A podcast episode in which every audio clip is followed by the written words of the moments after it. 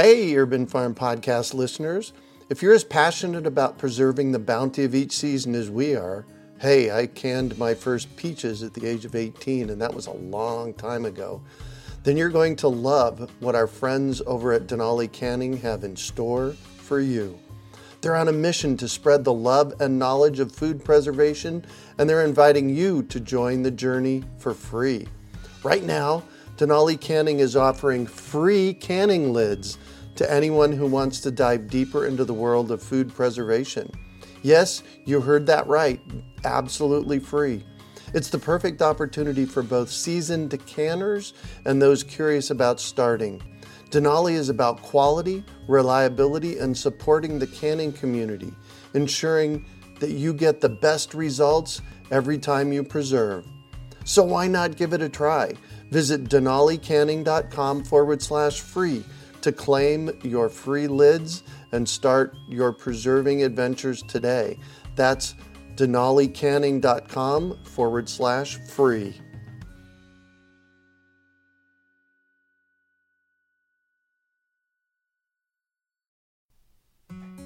Do you want to save money at the grocery store? Eat more organic, whole foods? Cultivate food security and feel more connected to the earth? If so, then growing your own food is a no brainer.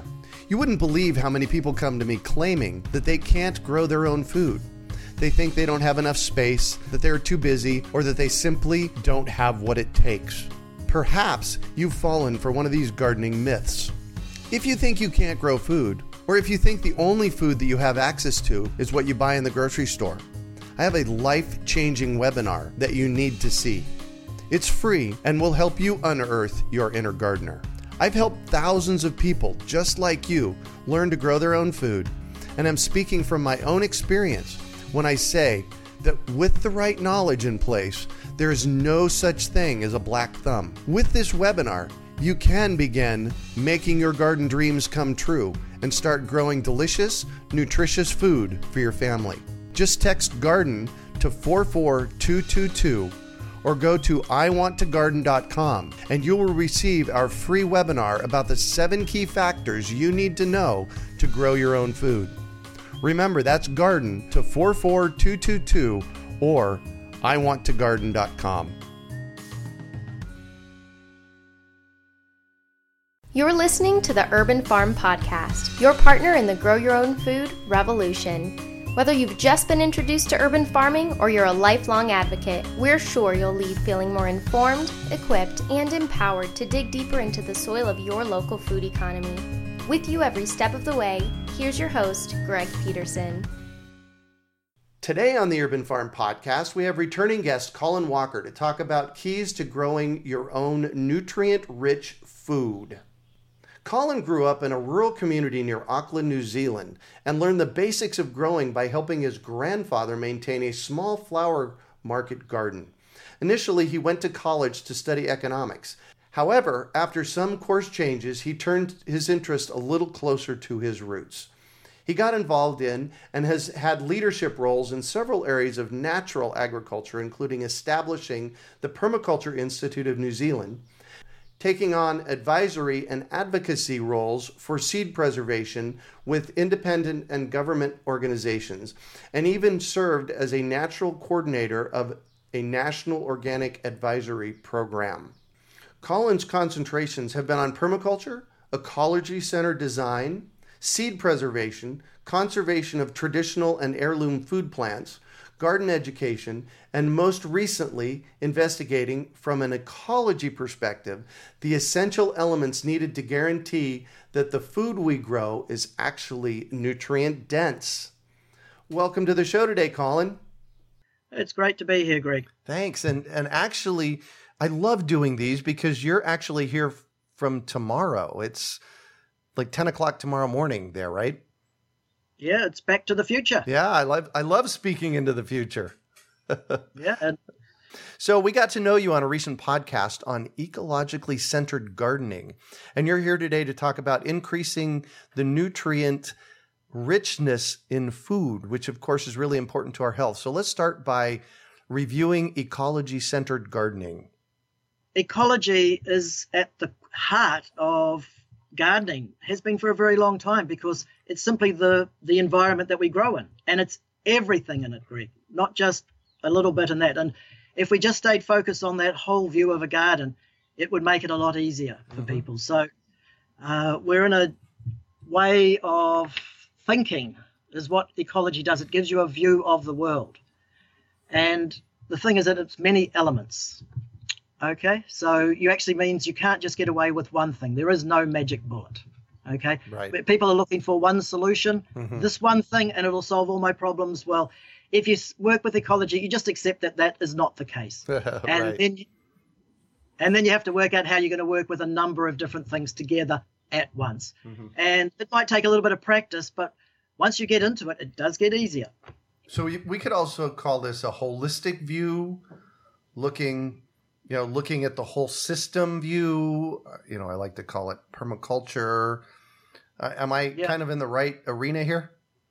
Yeah, all of those are, are, terms. It's it's difficult. We have this world where we have people have come up with so many uh, names for the the same thing. you mean so, nature? Yeah, nature. You got it. Yeah, exactly. Exactly. So tell us why highly nutrient rich food is important and and you know, it's almost a giggle, but we really need to review it.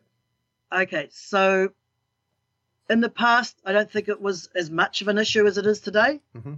But in our world that we've created uh, in the 21st century, you know, and it was coming over the last hundred years, there's a number of things we've done in our environment which just makes them more toxic. Mm. And we've got to learn to cope with that toxicity. And that's the amazing thing is that plants have these incredible elements that they've created within them, which actually they are in there for the plant's own sake. All right. The plants have them because they're useful to them. They protect the plant. All right. Uh, all right. And that's a whole conversation. Like uh, the antioxidants, which is people are often looking for, and they say, you know, well, they're often, you know, don't peel the skin because a lot of them are in the skin. Mm-hmm. Well, the antioxidant is protecting the plant against UV radiation. Oh, well, of course. All right. So that's why it's there. So, but the beauty of it is, is that these things that are protecting the plant can also help protect us. Mm. And it does give you some interesting uh, ideas. And if, once you start looking into the relationships between things, which is that's what ecology is all about, uh-huh. you look at the, the connections, the influences, and the things that affect. You look between the parts, and when you start looking at how that's happening, you actually start to get a really good feel and a much better in-depth view of what you're doing. Yeah, yeah. When you're okay. when when we're paying attention. Yes, we we have to pay attention, but yeah. and that's yeah, but that's what gardeners like gardeners have always over the centuries they've had they had time, Greg. They weren't under pressure. They grew in their time. They had leisure. They had time to sit in the garden and enjoy it. Yeah. And while they were doing that, they observed and they learned and they looked between the parts. Mm-hmm. All right. And so, yeah. So that's just one part. The the health of the that these plants, this food, and the unfortunate thing is, is that we took it for granted for the last 50, 60 years in many ways that no matter what you grew food, there would be nutrients in there. Right. Well, that's an that's a good assumption, generally speaking. Except it's a myth it, more and more, is it, it not? It turned out not to be true. Yeah. I, and I saw from things some people were looking at these issues back in the past and they raised the issue, but overall, as an entire society, we went down this path of industrial agriculture, yeah. large scale, all these things. We know what's happened, and we just want quantity. And there was a very reasonable desire to feed the, this expanding population on the earth. All right? mm-hmm. So people decided that we needed to increase the amount of food, in particular the carbohydrates, the energy to keep us all alive. Right. right? Yeah. And that's what we did. But in doing that, we actually lost all these other nutrients that are in plants as well. And so, yeah, we gained some things. We, in simple terms, we doubled the amount of food over 50 years grown on the planet and at the same time we have the level of the micronutrients. Oh my gosh! So we're so, we're pretty much dead even then where we were 50 years ago. Yeah, but we're supporting you know more than double the population right on the earth. So this has implications, and in fact, as people say more and more, there's understanding amongst medical circles. I'm I'm not a doctor or a medical person myself, but I do listen to lots of doctors and people who have been addressing this issue of nutrition and Yeah. health. Yeah, really important. And yeah, and so there's a uh, concept that's starting to be understood now that obesity is malnutrition. Oh, right. I saw a TED talk on that probably five years ago. Oh, great! So you you've got that over in your world too. That's good. So that that's you know that's a really important thing, and more and more people are realizing it. So so you asked me the simple question: Why is it important we have nutrient-rich food? Yeah. Well, because if we don't, we're not going to be healthy.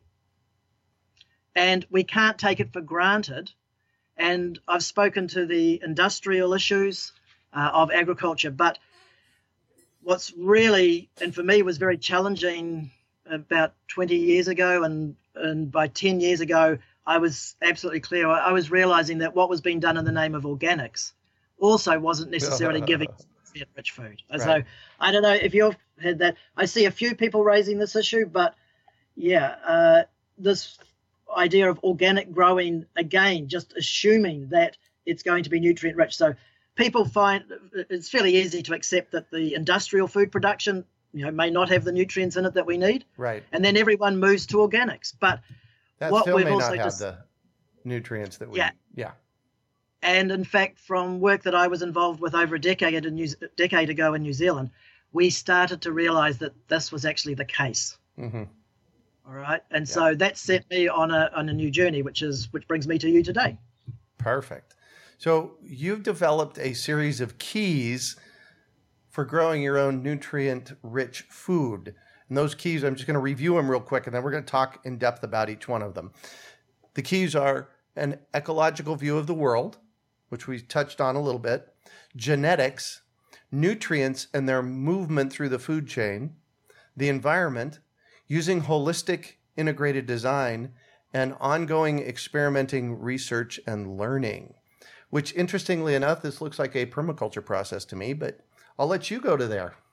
And uh, well, as we spoke last week, you know, over 30 years ago, I was introduced to the ideas of permaculture, and I've been working with them, and I've also been working with those who have been evolving them. Yeah. So there's a few things we can add in here. Yes, this is permaculture, but you'll find a few twists and a few ideas that we've Nice. been adding to the picture because, yeah, nothing's constant. And Right. yeah, those origin, those ideas were first created by Bill and others over 40 years ago. And the other thing is that we've actually got a lot of really good pure science now, which has explained things that even back then we were just guessing about. Oh, right. Exactly. And when you apply some of this incredible science that's been possible, some of it's happening in the, you know, literally in the last year or two, you know, the last 10, 20 years, Uh huh.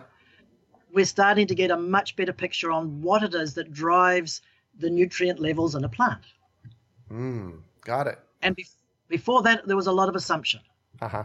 Okay. Now we actually have some core science. And so for me, what I've had to do is go back and when I realized for myself that nutrients were not necessarily there, in fact, the first issue that re- I started to really realize this was when I looked at the genetics issue. All right. And so for 20 years, I've been working with genetics Uh huh. and looking at how that affects very precisely the effect of the nutrients because Yeah. For 50 60 years before that all of uh, plant breeding all of the works around that it was all focused about increasing the volume of production and Right. then it was making food that would work in an industrial system Right. and that it could be transported over large distances, all those reasons. Okay. However, there were very few who were focused on the breeding of plants for actually gaining nutrition. And so that's been my passion. Right. Uh, It's been my total passion. You could some people call it my obsession. love that. Love that. So, key number one, which we already touched on, which is the ecological view of the world. Key number two is genetics. So, Yes. let's talk about the impact of plant breeding and then open pollinated, hybrid, and genetically engineered. So these are all technical terms, and a lot of people they sort of want to turn off, but and they sort of make a emotive call on this issue. hmm However, wherever there's been some science, and and you know, like all of us, we want to feel good about these things. But for me, what's happened over time is that there's more and more confusion as we've had this information age, and all this information's been spread out. So it's become more and more difficult to find actually what is the real truth. Mm-hmm. And we know how, how ridiculous that's got in today's world now, where you know what's what's true and what's not true. You know, it's difficult for people to know. So for me, it's been really important to find a foundation that we could actually base what we were doing on. And so I actually had to go back to pure science. And so I went back to the science of genetics. Oh, perfect. All right. And so I did some study there. And then I looked at how that was applied. And I was I had the opportunity. Uh, this is, well, man, time does go on. This is over 15 years where I managed to pull together a research project at a national level in New Zealand with government support, looking at the issue of orga- organic seed growing and plant breeding. And through that, I was able to work with government scientists, researchers, and they actually had multi million dollar research projects going on plant breeding. Uh huh. And yeah, incredible amount learned. It's been very difficult to sort of integrate it all and then also watch over time as slowly people are generally starting to pick up on these points. So I'm just going to do the really simple point today. And I've seen some science studies, most of which is not publicly released. This material often there's just for whatever for a whole uh-huh. series of reasons. Yeah, it's not put into the public domain, Right. okay? And in some of it I'm not even allowed to put in the public domain. Okay. I get myself into trouble. So, what are the So- impacts of plant breeding? quite significant. and the issue is that as soon as we start reducing the genetic pool, which is that's hybridization, when we hybridize a plant, we reduce the amount of genes that are actually at play in a plant. Mm-hmm. And while we were trying to uh, and focus on the genes that were going to give increased production, shelf life, etc., we ignored the genes to do with nutrition. And they got lost along the way. So this is the first point with organics and even now to be even certified organic. You although it is a uh, request you could say that you use open pollinated seed it's not a requirement. The commercial reality for i know for most organic growers in new zealand is that they use hybrid seed. The genetics if it ain't in the genetics it doesn't matter what method you use you're not going to get the nutrition. Right. and there are studies which I can show that, and often sometimes comparative studies, and the, the, the sector gets, organic sector gets concerned saying, oh, false information. And I've quite a few times I've gone back and just looked, and it was simply a case that they were actually testing hybrids. And so that unfortunately proved my case. All right, I got it. And how do we, as, uh, you know, as a home grower, how am, how am I going to impact this? Like, what are my Well- steps? it's really simple because over the last 30 years, there's been an entire movement of people who have actually kept going open pollinated seeds outside of the corporate industrial world. Right. And there are the, the, the seed saving movement, as it was called. Mm-hmm. And I know in America, just about every state has a local group. And that's important because then you get seeds relevant to your local environment. Right. And we have similar, we've, I've been involved in groups in New Zealand doing that same work here. It's, it's possible. So you actually just have to go in, in today's world, you just have to go Google And- local and- open pollinated seeds. Local. And you, I'm sure you have groups in your own area. Yeah. Yeah. Yeah. So, So- tell everybody what an open pollinated seed is. It means that we're allowing nature to do what nature does, and therefore we allow either the wind or the insects to create the pollination process. We don't interfere with it. And we also work with a genetic pool of enough plants to make sure we maintain overall genetic diversity. Uh huh. Now, in hybridization, we get involved in the process and we simply reduce the amount of diversity. That means that you get conformity, but as we do that. So is that that's that's as simple as I can go, Greg. Yeah. So, really, the the takeaway from this genetic piece is to use open pollinated seeds in our yard. Real simple, and it actually in today's world is possible. Yeah. It's exactly. great. So, so that's all great, and everyone should be working with that and totally supporting that. And yeah, if you're going to use a hybrid, you can just automatically negate a fair amount of nutrition. You just reduce seriously the potential for nutrition in your plant. Well, there you go. Cool. Okay. Key number three nutrients and their movement through the food chain. Well, Greg, I love this one too, and it's another obvious one. And it's another one where we make assumption. Look, if it ain't there, it can't magically appear. Oh, right. So, you know, some magic where we can go abracadabra and suddenly all these in our. So, if we want lots of nutrients in our food, they've got to come from somewhere. either they have to be in the soil, the environment, or we have to add them. And again, when people talk about organics, they think some organic matter will give them the nutrients, and that's not necessarily the case. And in fact, on this one, compost, all right, and I'll just I'm just going to give you one little example from the 1990s, Please. which again is that in America there were people, universities that were researching this issue of compost and its value, right? And so they went around and they were testing all these composts in America, and you know, commercially, industrially made compost again using waste in there. And of course, they discovered that there was very little nutrition in them. In and the I'm just going to throw in the compost, yeah. And in fact, the standard of compost has dropped incredibly now. And there's some other elements that everyone assumed was in compost, which it also wasn't. But I'm not going to even go there right now because it's such a big story. Okay. Right. But this issue of compost and what is a real compost. And so if we're going to put the word nutrient rich in front of compost, then we've got a mission. So we've got to produce nutrient rich compost. Okay. And that's what they were on 100 years ago. That's what the, the whole idea of composting is, is, as we know it in the modern form, is actually a very modern idea, only really developed in the early 1900s.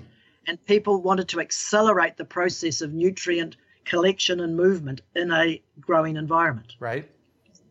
Okay, so that, and then, so that's one way we can bring it in. But the other thing is that once we're in the environment, and here it's really simple it's biology, it's soil life. Mm.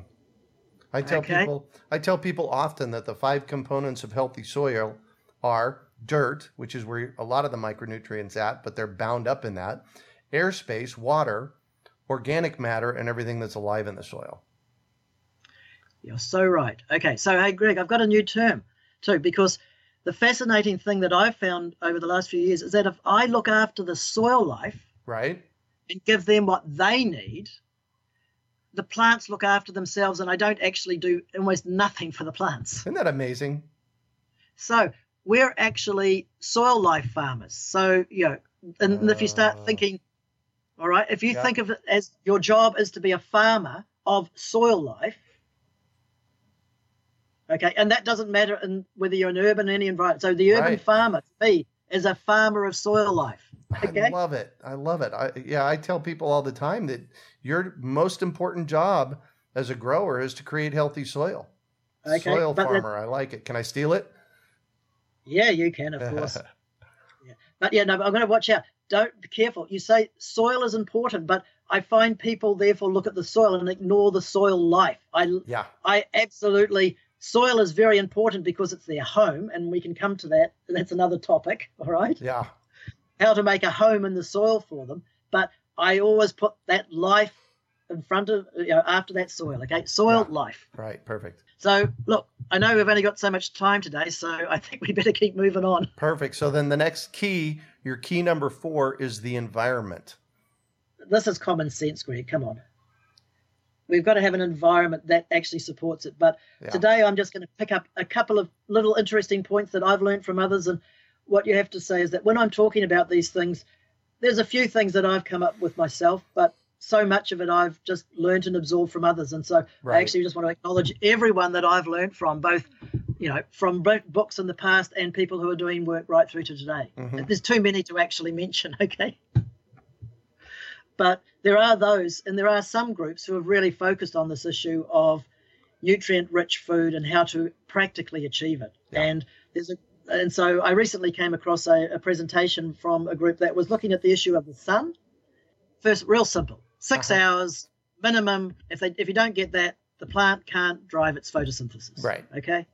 So yeah, that's basic, It- and that doesn't matter whether you want to eat it or what you want to do. You got to get that basic amount. But I, I love that. interest- I love that because that's uh, that really uh, speaks to what I tell. I've told people for years, just because I thought that it was right, and I say six to eight hours. In order to grow Yeah. food, you need at least six to eight hours of sun. So, to grow food that's worth eating, you can actually grow it with less. Okay. uh, yes, But if you want to, there to be enough photosynthesis happening, hmm and again, you've got you've got a really nice desert environment as well. So you know, right, and with lots of sun. Right. Okay. Because it still goes, you still get it through the clouds, but that sun is that sun. Okay. Now, what I've talked about here is it's relationships. It's all about relationship, relationship between the sun and the plant, and that's photosynthesis. Right. All right. Now, the more photosynthesis that a plant can achieve, the more energy it creates, because photosynthesis converts elements into sugar, carbohydrates, drive. You might have come across this thing called Brix testing, I'm sure. Oh, that, yeah. Yep. Now that's yeah. Now that's measuring sugar levels, Uh-huh. right, and minerals, but mainly sugar. And the reason for that is that if the levels are too low, then there isn't enough sugars for the plant to metabolize and actually to do the things it needs to do to be a plant and to produce these nutrients. Because some it uptakes, others it creates itself. Mm-hmm. Okay, so we're in there with photosynthesis. Now, the more you can do to improve photosynthesis, Uh huh. the better. All right, the more photosynthesis, and so That makes perfect sense. are. Okay, so there are various micronutrients that are important to photosynthesis. There are various other things you can do, which you make sure you have those micronutrients. Photosynthesis will work better. Okay, manganese is one of them. Okay, and the other thing we can do is that, yeah, the more chlorophyll in a plant. Mm-hmm. Now, people say to eat their dark greens. Right. What you're saying is eat plants with lots of chlorophyll. Oh, right. Of course. That's all it is. Okay. But the thing is that I call it this is another shades of green. I love looking at plants and looking at how green they are, how Right. dark green, because a corn plant can be quite an insipid green or it can be an incredibly oh. thriving dark green. Right. So you actually have to start understanding the shades of green in any plant, and the mm-hmm. the and so there's obviously there's an, every plant has like a range of green. Yep.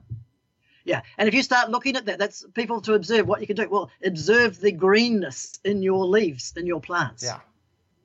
And the more that they are above an average, the more nutrients that plant can generate. Mm-hmm.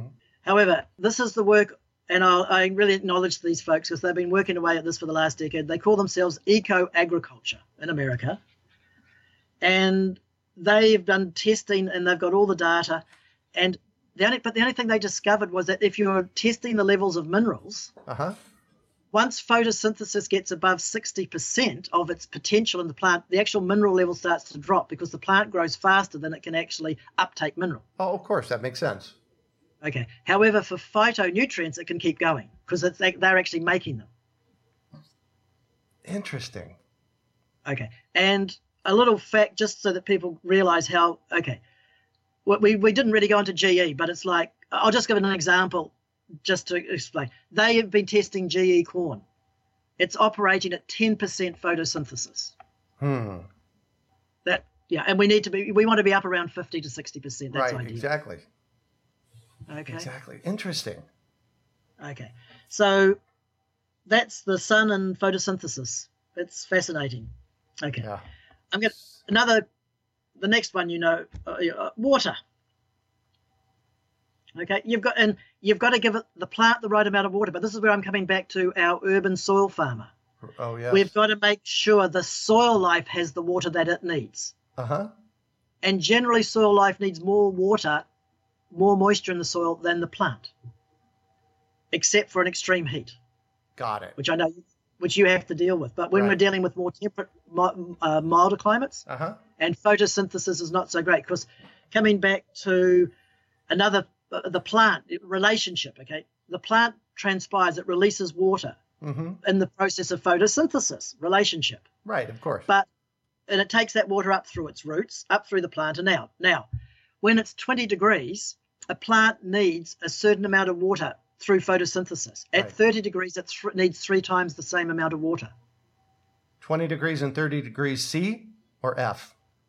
Uh, uh, Celsius, sorry, you'll need to translate that to Fahrenheit oh, That's fine. That's fine. for the folks, okay? So 20 degrees Celsius, whatever the water the plant needs at 30, it's going to need three times that because that's how much more transpiration increases. Wow.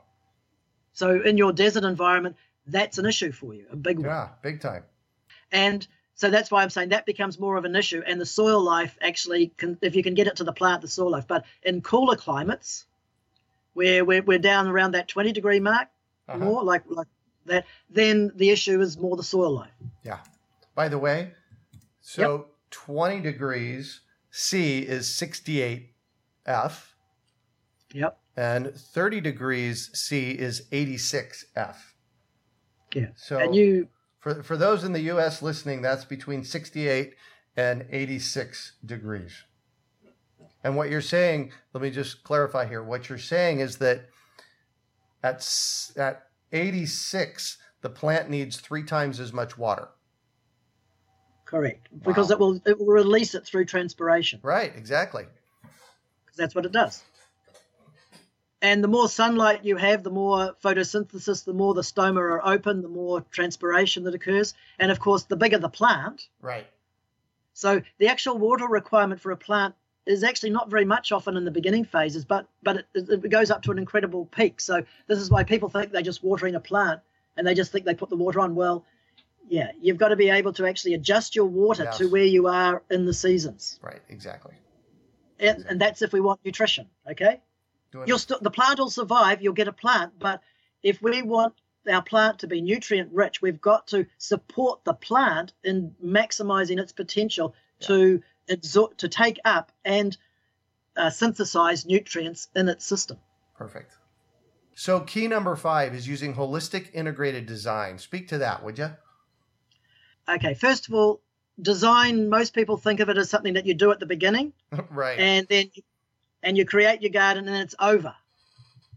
Well, the reality is that in ecology, in the real world, things keep changing and evolving. Yeah. For me, I work with design all the time, hmm the process of design, because it's a really good way to put the pieces of ecology together and work with them, Right. and also come up with practical solutions. So what you're saying is that this design is a ongoing process, not a one one th- something you do once.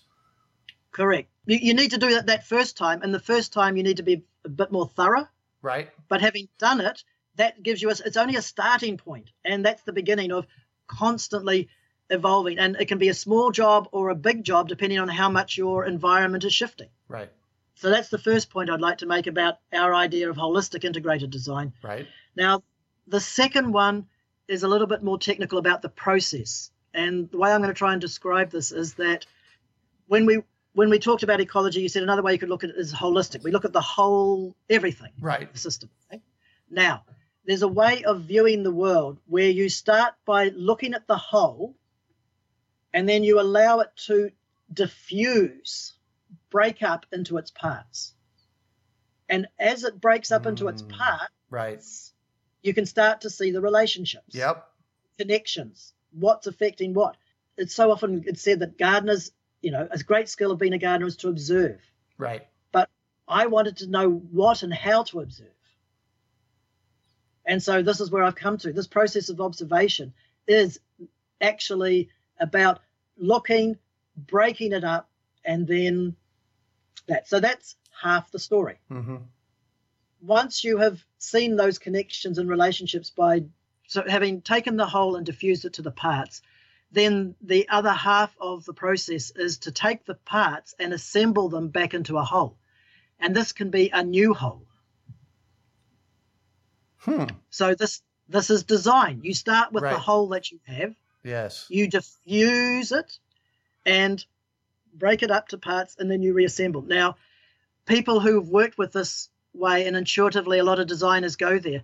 Over time, and as my friend uh, Dennis Scott, who's been doing this for over 40 years, he, he smiles with me one day when I was discussing and he said, yeah, and sometimes you do them both at the same time, Colin. Right. Right. This is a bit of a mind tweak for people. You're going to have to try it on. I'm I'm getting it because I've you know, I've really looked at this whole notion of permaculture for decades now. Uh, but it, it really is a different way of looking at Yeah. Now Design. look, permaculture permaculture is fantastic in that what Bill helped people was with the assembling the parts, and permaculture has been focused to a large extent on assembling the parts. Right. All right. Yes. And he took it, but the because the other side of it was an intuitive process for Bill. He did it, and all good designers that I've ever met do it. I decided to work out what they did. That was that for me was my question was okay. I see you doing it, and I had the opportunity to work for 30 years with uh, this designer in New Zealand called Dennis Scott, who right. he was just doing it. Okay, and I just initially I just couldn't quite work it out, and then I he gave me the challenge. Okay, I'm going to work out what you're doing. It's taken me 20 years to work it out. Nice, nice. So, and I think we can teach this, Greg. People can do it. Okay, uh-huh. and they but they've got to value it. You see, people who intuit it can do it, but we've got to value that half of it as much as we value the assembly part. Mm-hmm. People want to get results. They want to do something but they need to start by taking a deep breath and stopping and observing and observing in, a, in this in this way and yeah i think we can create exercises like this is something i'm working on right at the moment mm-hmm. creating exercises that people can do to help them because it's a way for the brain to actually think right and right. it's so different to the way that we work with computer screens okay right so cool. it's a work in process okay so yeah uh, well, and I like I like the level of conversation we're having here. So, then key number six is basically ongoing experimenting, research, and learning. That's the learning process.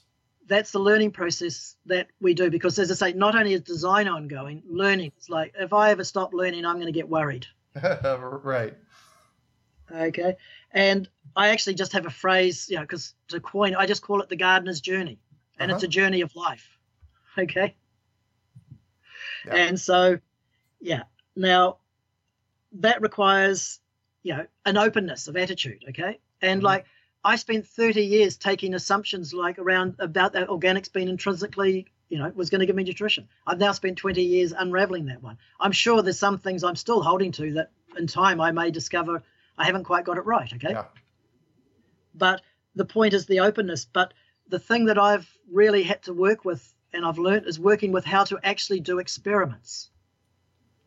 Okay, so that you can actually learn in a much more active way from your garden, and that means you can your learning process can be so much faster if you actually treat it. And again, this is not a laboratory experiment. This is a garden experiment, and yeah, I, garden. having and having worked with academic scientists quite a bit, and I've challenged them and I've learnt their systems. Okay, what I'm talking about is referred to in academic circles as bucket science, and I totally embrace bucket science. Now, bucket science is putting all your information in one bucket and yeah it's also working with the, the what you've got. It's not doing multiple replications blind trials all that sort of stuff. And you try doing those in in a gardening situation. I've been involved in spending large amounts of money. So you you set the whole experiment up it's all going and the university uh, people you know good people but they forgot about the pukekos that were going to go in and eat the crop. Oh right. Okay? Yeah. That's a bird in new zealand that's a, one of our native birds and it loves it. Uh, the crops we were growing. So yeah the the bird ate the crop okay?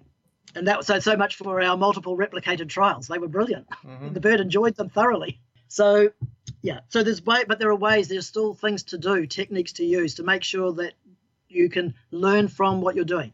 And the simplest thing to do is to do two things and just vary one or two elements yeah. And at one time uh, yeah you can't do much but you accumulate this over years and that's what i've been doing now for years. So nice. when my own experiments are built Yeah. up over years. Now what i've really seen is that there is a need to actually do this not only alone because in the olden days there were gardening clubs and people came together and i'm sure this is what they were doing all the time. Right. Okay? And they had ways of doing it but we've actually let that one go. Everyone's looking for the answer and rather than actually the solution That well that's an interesting way of looking at it. They want the result okay? Right. They want to get somewhere. Yeah. And rather than the journey. So, what I'm working with, and I'd love to work with others who have decided to reach that point. And I've, I've, yeah, and again, some people say, "Well, I'm new to it," but I've taken on lots of young people over the years who have, you know, had never gardened, and I gave them these ideas from the start, and oh, they just grow so much faster in their gardens. nice So for me, it doesn't matter whether you're new or you've been gardening for 50 years. Uh-huh. We should all we should all together be doing this, and So- to maybe facilitate that is something that I've been looking how to be how it could be done. please tell us about that So, yeah, okay. Obviously, we, we've got this world where these the gar- the old gardening club that I'm talking about, they there's not many left. And when I've in New Zealand, when I've been to a few, they're all everyone's over 60. mm-hmm. No young people go there, and this has to reach young people. And we know where all the young people are is on the on the internet, and they're, they're listening to me now. Hopefully, a few young people right. and others. So I've actually had to retrain myself in the last six years how to use this technology because yeah. because I decided I wanted to actually work with young people, and that's how they do. So I've been learning how we can create, and so I've been learning about forums and Facebook groups and all this sort of stuff. It's been an incredible learning curve for me over the last six years, and I think I can just about uh, work with it now. Oh, nice, nice. So what are you doing? Okay, okay. So I'm going to create a club now. We're going to call it the Discovery Garden Circle. Okay, and it's Mhm. based on this old tradition. People can join it. Now we're just going to ask. It's like an annual membership fee, just so that we can cover some of our basic costs. We're not going to get rich from doing this, as far as I can see. Right. And in doing that, we will start to share with people what we're doing with our experiments. Mm-hmm. And also, in time, we can also look to actually give people some insights. Like, I'm putting together e learning courses and all these things, but it's going to take me from where I sit now another two years to put everything together Yeah. because I want a complete package. It's another two years' work for me. And I'm going to put one, I'm hoping to have a, a simple course available maybe by the autumn and for the Northern Hemisphere. No, nice. However, but in the meantime, I'd like to get on with people because it's spring and heading into summer now already. So Right. if people are interested in this now, this is a way where we can start to gather and we can start to get some things going. Cool. Cool. So, where, and where can people find information on that? okay, that's gonna we're, we're we're literally setting this up at the moment as we're talking, Greg, but it is up on our website now, and so Kiwi Gardeners, and that's gardenersplural.com. Got it. Okay, and on the homepage now there'll be a link to learning more about the the circle, the garden club, and how people can participate. And it's going to be an experiment, and it's going to be new. So, you know, we're all going to learn on this one together. Nice. Nice. Well, you know what?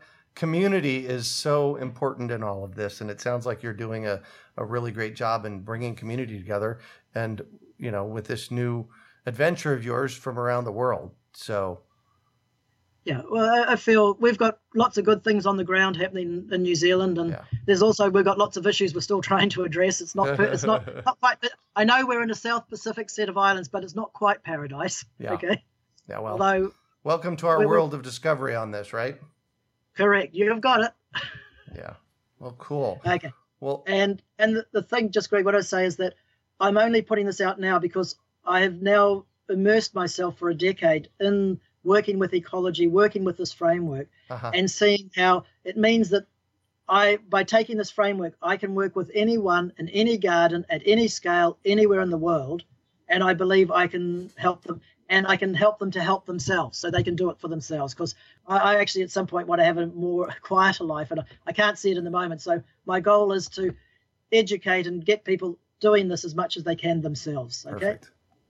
So if that Perfect. interests anyone, I'd love to hear from them and the other Kiwi gardeners because you know there's a whole group of us. We're all Ki- like I'm a Kiwi gardener. We're all Kiwi gardeners. Yeah. Okay. And that's in this part of the world. Perfect. That's our identity as gardeners. Okay. Perfect. Well, thank you so much for joining us on the show again and sharing your experience with us today, Colin. Yeah, look, I really enjoyed it. This is new for me. You know, I have to say, Greg, you know, you're the first uh, uh, podcast I've been putting out into America. I have actually got some other things that are happening as well, but Good. Yeah, if you get if, if you get this one out fast enough, you're first off the block. Yeah. Well, there you go. There you go. So, how can our listeners get a hold of you once again?